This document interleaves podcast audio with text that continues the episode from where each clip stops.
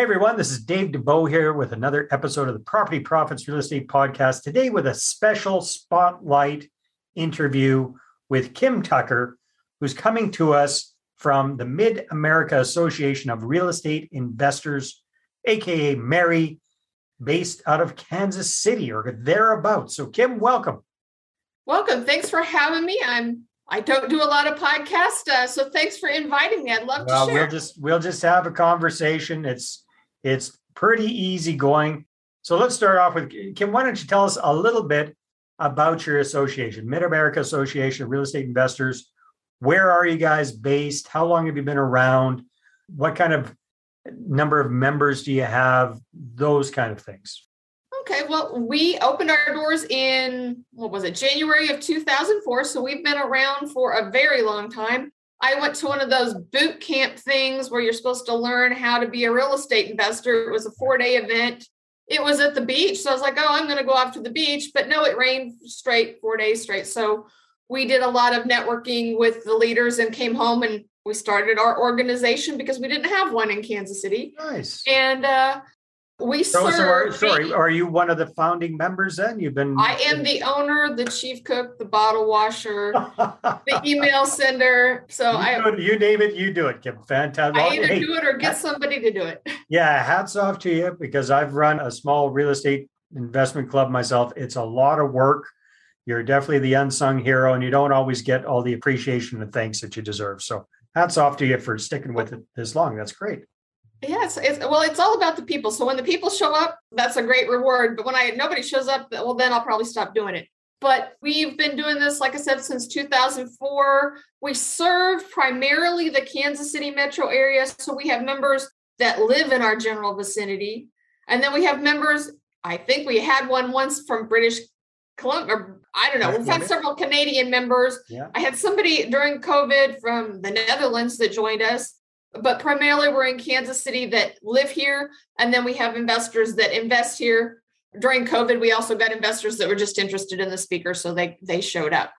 Uh, we have, I would say, I looked this morning, we had 630 members this morning that are paid, current on their dues. Nice. But if you asked all of the people out there how many of them are actually members, I would say I probably have another 200 people that think they're members. They just missed the renewal part of their membership so when they want to come to the next meeting or they're, they're, they want to access they're, audit, they're auditing members, I guess, is what we. Do. Yeah. So and then we also run a Facebook group. So it's not part of our membership, but it's a tool for our members, and it has about thirteen thousand members worldwide on that group. So we have a far reach. And we were talking earlier. Where is Kansas City? For those of you that aren't familiar with the center of the United States, because you fly over it in an airplane, there are two Kansas cities. One is in Kansas City, Missouri, and one is in Kansas City, Kansas. Got that backwards, but they are right next to each other, but they are separate. So when you think of Kansas City, you hear the Chiefs or the Royals, you're talking about Kansas City, Missouri. Interesting. Well, confusing as heck for those of us that don't, but but basically your club covers all Kansas City's right? Yes. I mean, that whole area. Yeah. But try figuring that out when you're going into one of those real estate investor search engines and they want to know what state are you in? I'm like, both. or where is your where your your target buying area? Well, some of them are in Kansas and some of them are Missouri. So I have to buy two different things to yeah. cover both states. It's it's crazy. So Kim, that's fascinating. You you went to one of those boot camps. I mean, I know exactly what you're talking about. I got started right around the same time and and I can remember attending one of those kind of boot camps, and you know, God, there must have been at that one seven or eight hundred people, and a lot of rah rah type stuff, and a lot of people were were keen to get started. Very few actually did anything. So, so obviously, you did, and you have, and and you've got the group up and rolling. What would you say are some of the big benefits that you've seen as number one, being active part of ARIA, like you started it, you run it, you're still the chief cook and bottle washer. So that perspective. And then from a second perspective, that of your members. So for you personally, Kim, what has been the big benefit for you for starting this, running this, keeping it rolling? Let's start with that question first. Um, well, for me, yeah, I'm going to say probably my number one benefit for me is probably the same number one benefit of my members because while it's not necessarily listed out on a benefit list of any RIA group nationwide, although the smart ones are putting it out there, the number one benefit of any RIA, any meetup, any club you go to is other members. Hmm. And we were talking about this at our meeting on Tuesday. We have, have a member that he always says, Oh, it's not who you know, but who knows you. And I took it a step for, further. I put that into Google and I came up with this one. And this is why you need to join ARIA. It's not who you know, and it's not who knows you, but it's who you know that knows the people you need to know. And so, I mean, yeah. I, I need a stager. So I can reach out to everybody I know and go, Do you know a stager? Because I don't know one. Well, 20 people will probably have somebody, something to answer that or I need to know what's this law? I can't, I don't want to call an attorney right away. I want to do some research. I can reach out to my membership and get a ton of information back. And I guess the other benefit for me as well is I book the speaker. So when I want to learn something, that's when we book a speaker around whatever it is I want to learn. And and I don't have to fly to see the speaker or go find it on a podcast. They come to me. Yeah, no, that's beautiful. Well, that's there you go. There's the big benefit for you and the big benefits for your members as well. I want to ask you kind of a different kind of a question because, again, you've been knee deep in this forever. What would you recommend, or what do you see as the big benefits for your members to get more actively involved in the club? Like, I know you you run it, but there must be people kind of helping you out from time to time and participating a little bit. So, what have been some of the what are some of the benefits you see of people actually stepping up and taking a more active role as perhaps a director in a club or or something like that? Well, being a just volunteering to do something with your club, usually you're there more, you're more involved, and people look to you to be the person that has the answers sometimes.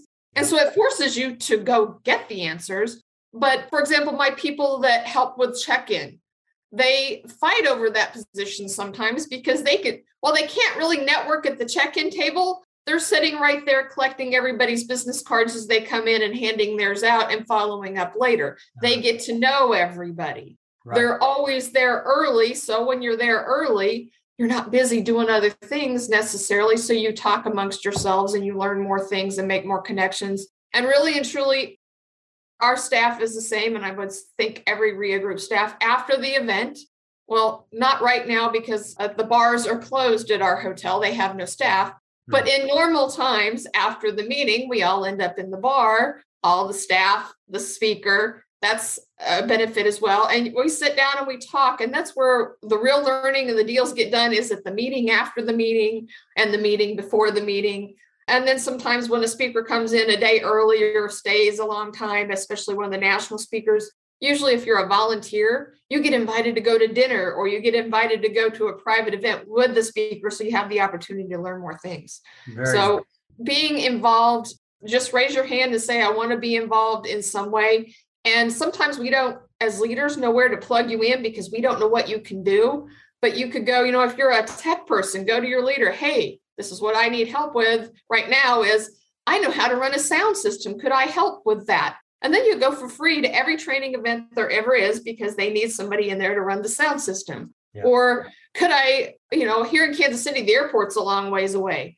And some of our speakers do not like to, you know, ride in an Uber or a taxi. So volunteer to go shuttle the speakers back and forth. Then you get private time in a car with somebody that's way smarter than you. So take the opportunities, reach out and get involved. I mean, there's always things that that need to be done that need help that don't take a lot of effort, you know. Mm-hmm. Especially if you got aptitude in that particular area. Yeah, that's very, very well put.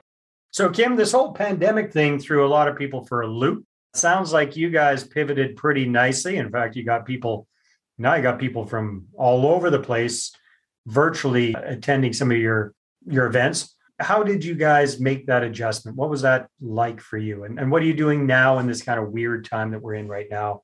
Kind of this um, transition.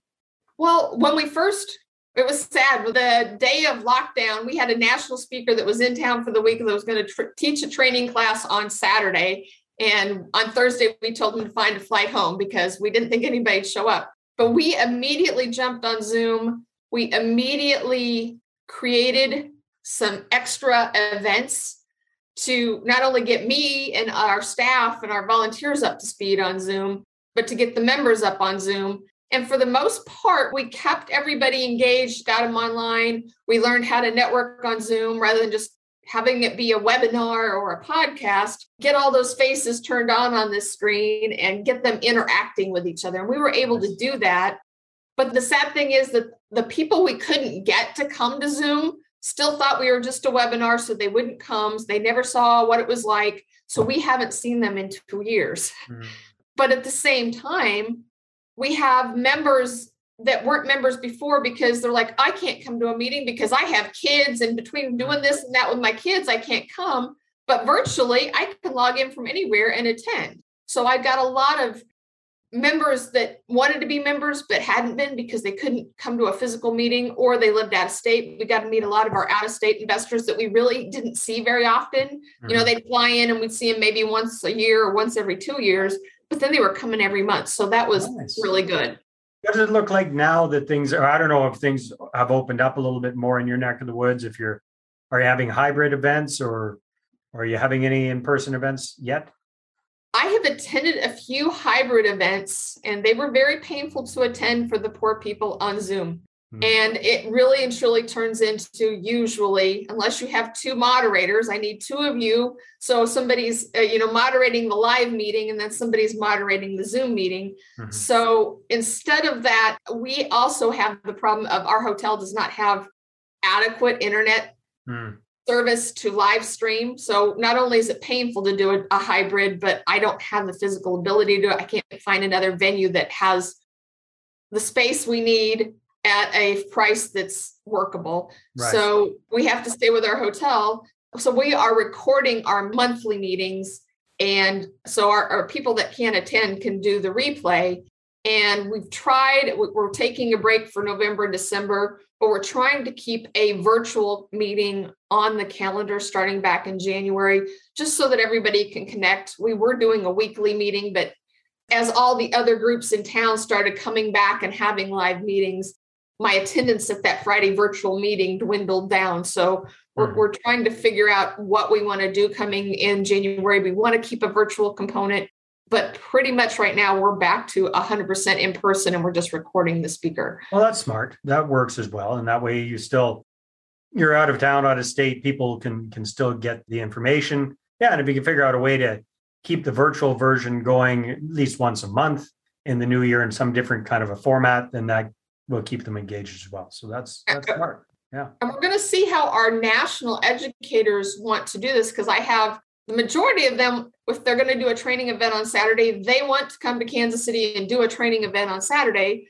But I have another 20%, they're like, oh no, we can do a fabulous event and we can stay on Zoom. So we when we have a training event, some of them may be virtual, some of them may be live. It just depends on the speaker and and their ability. But when we're able to do virtual, we're able to get more speakers in that may not travel to visit us yeah. And that was another thing during the COVID. I got speakers that I would have not ever been able to have because they only had to jump on Zoom.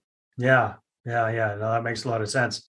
Well, Kim, time flies when we're having fun. It sounds like you've got a very active, vibrant group. So, again, congratulations for A, getting that started, B, keeping it rolling, C, pivoting through this whole pandemic thing. And sounds like you guys are going stronger than ever. So, if people want to find out more, first of all, are you still open to having out of state people participate and check things out and find out a little bit about your market by attending your events? Are you guys open to that still? Definitely. I am actually, I, am trying to get, I have a counterpart in Denver and I'm trying to get him to partner with me for us to do a like a co-networking event between his members and our members yeah because we have so many people that buy houses in Kansas City that don't live in Kansas City a large majority in Denver I'm sure we have people in your area that buy in Kansas City because we have way very more affordable, way more affordable than than most places in Canada. That's for sure. Yeah. So if you're interested in the Kansas City market, I very highly recommend bare minimum joining our Facebook group and connecting that way. You can find our Facebook group. What is it? Go to marei.org slash Facebook. That'll get you there. So M-A-R-E-I dot org is our website. Yep. Put a slash in Facebook on there, and that will get you to our Facebook page, our Facebook group. Perfect. Um, yeah. Well, that sounds great. Well, Kim, thank you very much for your time here today. It's been a real pleasure chatting with you. it was great meeting you, and thanks for having me. All right, everybody, take care, and we'll see you on the next episode. Thanks for tuning into this special spotlight episode. Now, if you're a real estate investor and you're looking to find private money partners and raise capital for your deals, then check out moneypartnerformula.com. You can get a free copy of my book. You can find out how to raise six figures or more in six weeks or less. Again, that's moneypartnerformula.com.